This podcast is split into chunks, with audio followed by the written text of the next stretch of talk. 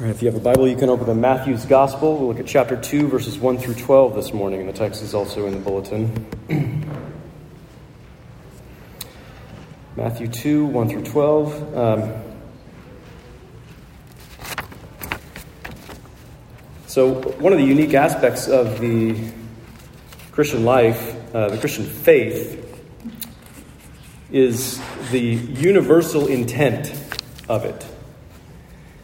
Um, it's intended to have a universal scope. Christianity is for the whole world, it's not just for one group of people over and against another group of people. the message of the gospel is intended to cross all cultures, it's meant to spread across every land, it's meant to be spoken in every language. and uh, any kind of person can become a Christian. Everyone in the world should become a Christian and should join the church. And that's God's intent. And it's a vision that is revealed by God in the scriptures that Jesus Christ is Savior and Lord, not just of one nation, but of all nations. And that's what we'll talk about this morning as we look at this passage, which is a, um, historically, traditionally been used at Epiphany, which is coming up, I think, this Wednesday on the 6th. Um, uh, cheating a bit and going ahead and looking at Epiphany, even though it's still just the second Sunday after Christmas. Uh, we're looking at the fact that Jesus is Savior and Lord, not just of one nation, but of all nations. So, uh, so let me pray, then we'll read the scripture. Father, in the gospel, you have spoken to us. You've revealed yourself. You've made known your will and your plans for us. Help us to receive this word about Jesus for what it is.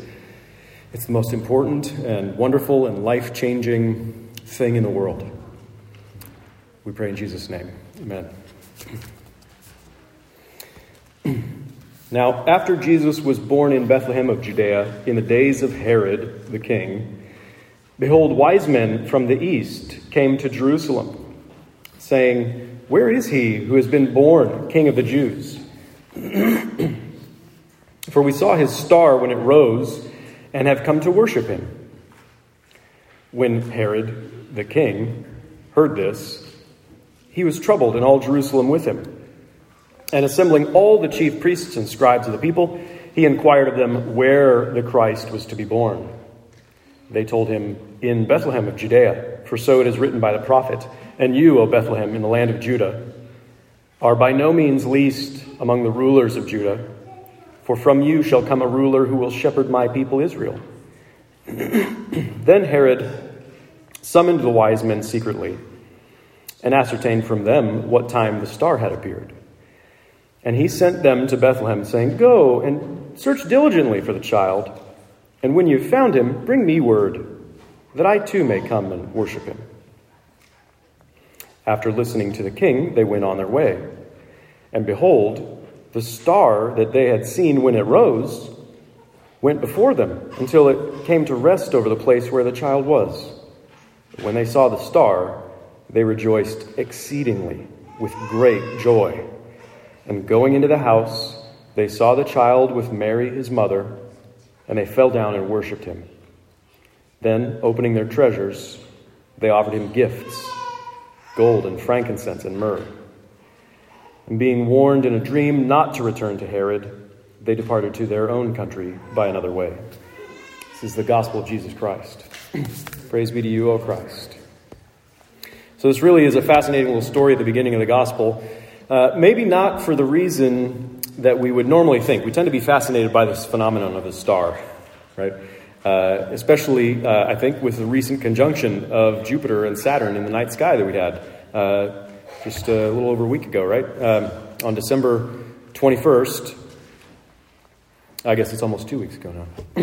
uh, the two planets, Jupiter and Saturn, they appeared next to each other in the sky, which happens about every 20 years that they sort of line up in our view this way. But it's the closest that they've been since 1623, and it's the closest we've been able to see, the closest we've been able to observe, because it actually happens at night um, since 1226. It's like 800 years, right? It's a big deal. And everybody was talking about it, even if uh, around here the cloud cover uh, prevented pretty much everybody from seeing it. we were still talking about it. And you can see pictures of it on, uh, on the internet. Uh, 400 years ago, Johannes Kepler suggested that this conjunction of Jupiter and Saturn could have been the Christmas star that we read about here. Others have speculated about comets or, sorry, uh, different astronomical alignments in order to explain whatever this Star of Bethlehem was. Uh, make calculations and observations of the stars, and maybe we'll figure something out someday. But it's all very interesting. but there does seem to be this fascination with the star, right?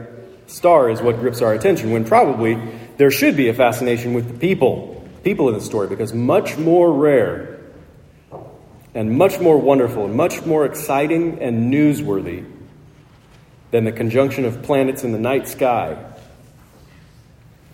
is the coming together of the Son of God and sinners in a dark world like this. the real point of the story it isn't uh, it, like mysterious astronomy it's not mystical astrology the real point of the story is people coming to the light of the world the nations actually coming to jesus like moths drawn to a flame that's represented in the, the Magi from the east coming to Jesus. They're following the star that lit the night sky to the place where they find the light of the world himself. So we don't know much for certain about these Magi. Some have said that they were kings. Uh, we don't know what country they come from. Uh, some guess that there were three, uh, and we sing about it in the, the song that we're going to sing during communion, um, because they brought three gifts. You know, maybe each one of them brought a, a different gift. but it's speculation. We don't know. Maybe they came from Persia, maybe they came from Babylon, maybe they came from further east. We don't know. But magi, which is translated here as wise men,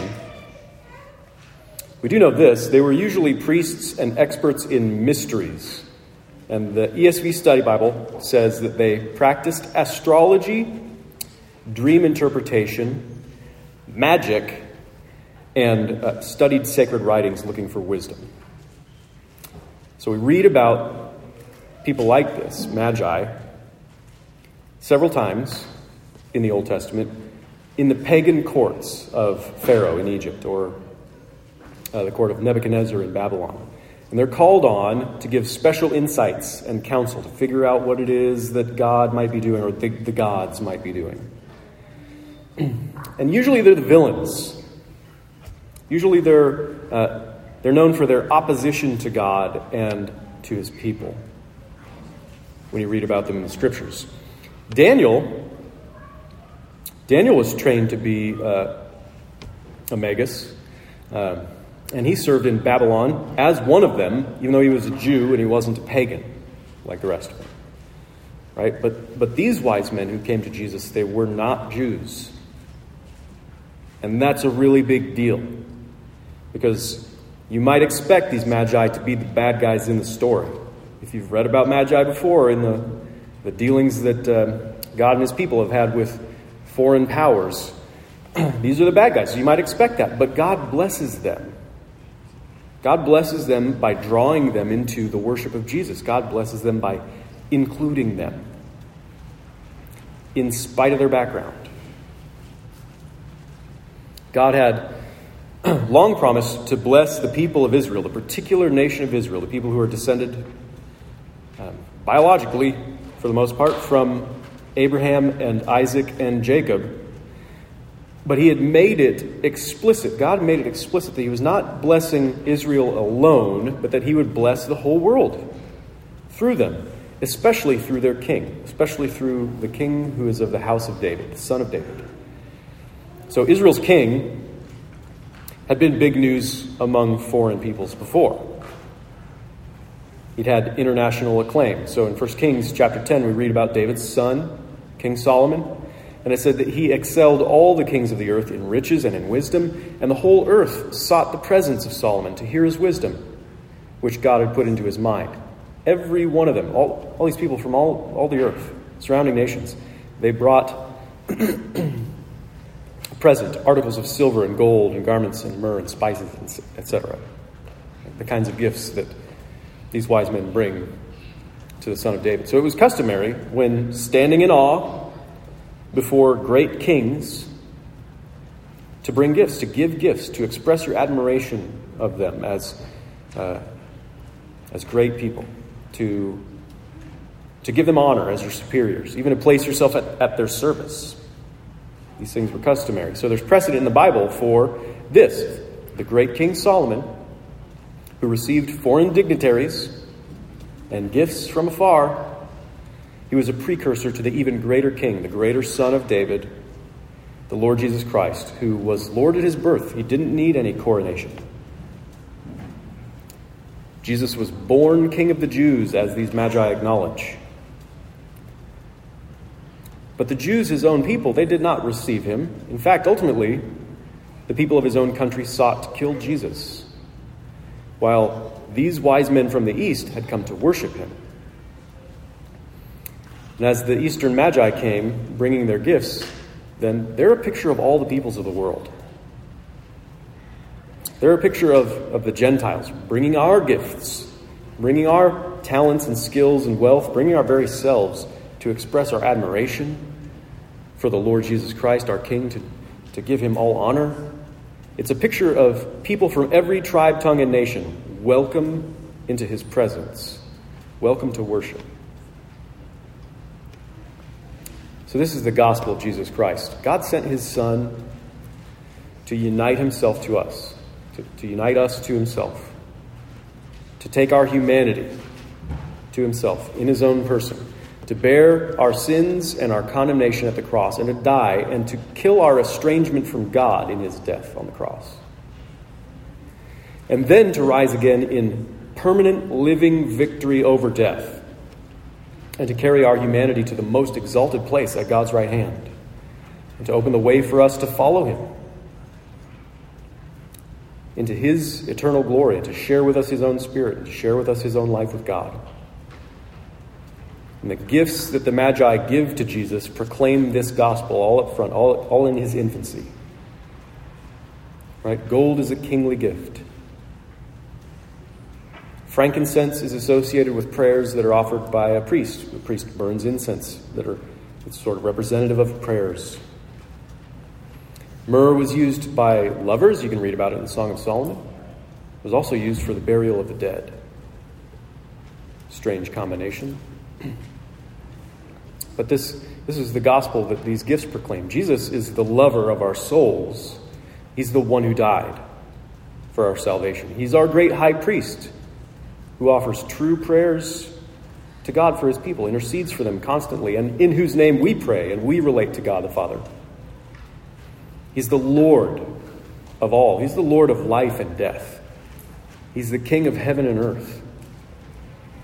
So, whether the Magi understood the significance of these gifts, or how they might have come to understand the significance of these gifts, we don't know. We're not told. But we know this that here are Gentiles recognizing Jesus as Lord, acknowledging and praising and responding to his lordship. the gospel of Jesus Christ is good news for them, it's good news for all people everywhere. It's not something that the people of Israel were allowed to be exclusive about. It's not something that we are allowed to be exclusive about. The Jews were exclusive, uh, unfortunately, about their status as God's special people. But that impulse, it demonstrates that they, they don't really know God. They might think they're the ones with the real special relationship to God, and no one else is invited into this relationship. But that impulse toward exclusivity shows they actually don't know God. And in fact, that exclusivity reveals itself to be ultimately antagonistic to God and hostile to God. Because we might have expected the Magi to be the bad guys in this story, but it was the Messiah's own people who killed him, beginning with Herod's attempt here on Jesus' life during his infancy, which you can read the next couple verses and learn about that. Those who would claim exclusive rights, exclusive access to God, the exclusive privilege of God's blessing, they have nothing to do with the one true God. So there is a sense in which the gospel is exclusive when it declares that the only way to have a relationship with God is through faith in Jesus Christ, and there is no other way to eternal life. That's just the same thing as saying God is real. He's not the God of your imagining. He won't be whatever you think he should be or whatever you'd like him to be. He will be known according to his revelation of himself. You can't just make up what you like and say that you have a relationship with him. So, yes, in that sense, the gospel is exclusive. It's exclusive of wrong ways of knowing God, ways of knowing God that are not ways of knowing God. But the gospel is universally inclusive when it declares that whoever comes to the one true God through faith in Jesus is saved and forgiven and enters into a real relationship with Him. It's inclusive because who you are is not a limiting factor on God's love. He loves all kinds of people entirely in spite of themselves. God does not exclude you because you've made a mess of your life. He doesn't only love good, healthy, smart, well behaved, attractive people. He welcomes every imaginable type of misfit among his people. He draws people to his son from every conceivable background. In his mercy, he receives the wrong kind of person to himself every day.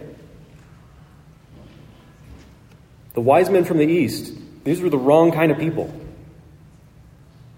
Maybe we'd be suspicious of people with stories like theirs if they showed up to join us for worship.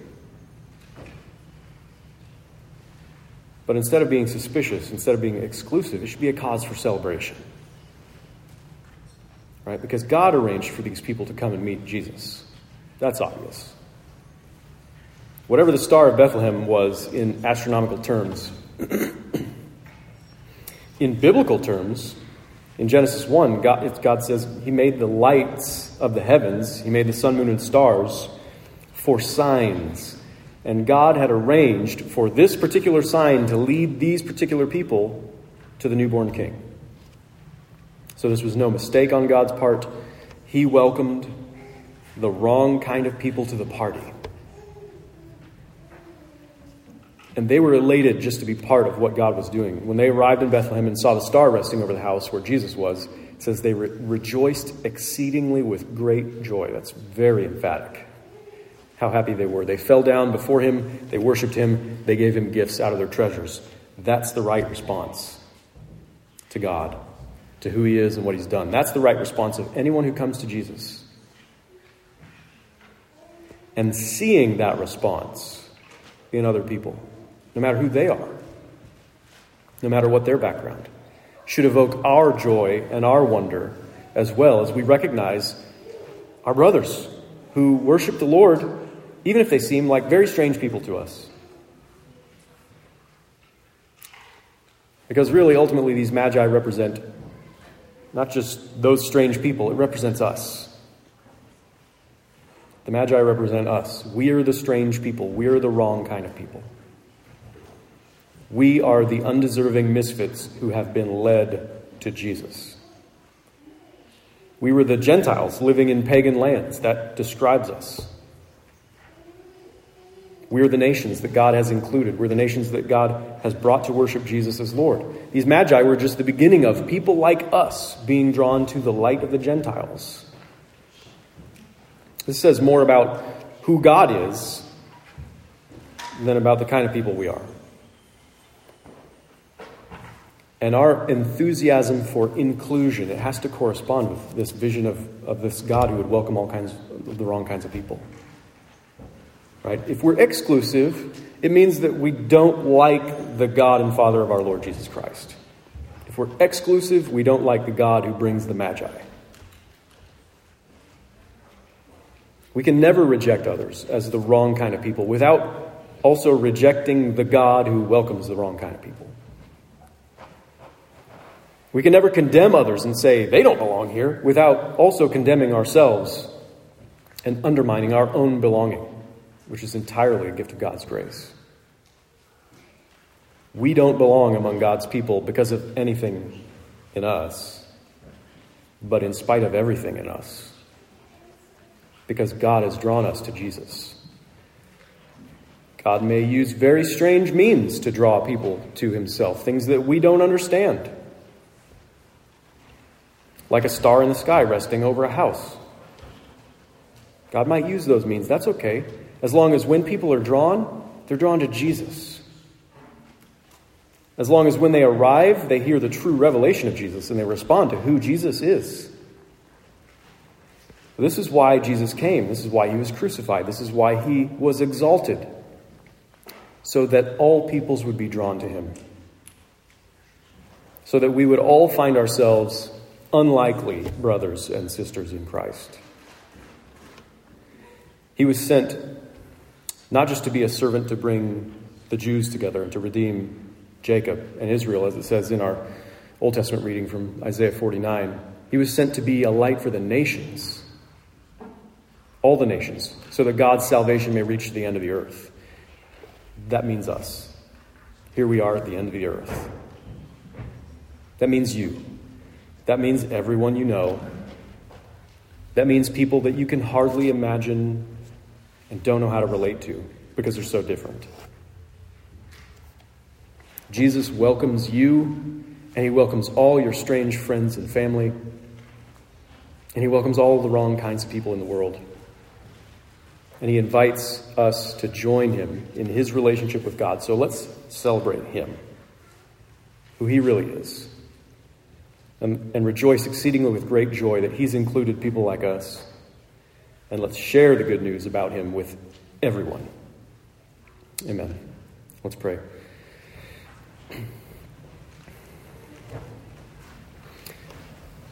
Father, we're sorry for the ways that we tend to be exclusive about how you have blessed us with a knowledge of yourself. Forgive us and make us more like you. We thank you for including us in your kingdom in spite of ourselves. We pray that you'd help us to celebrate you and your inclusiveness. Help us to celebrate what you celebrate. Help us to celebrate Jesus whom you sent to save the world. Help us to rejoice with you when misfits come to Jesus. Help us to participate in what you are doing in revealing Jesus as the light of this dark world. We pray in his name. Amen.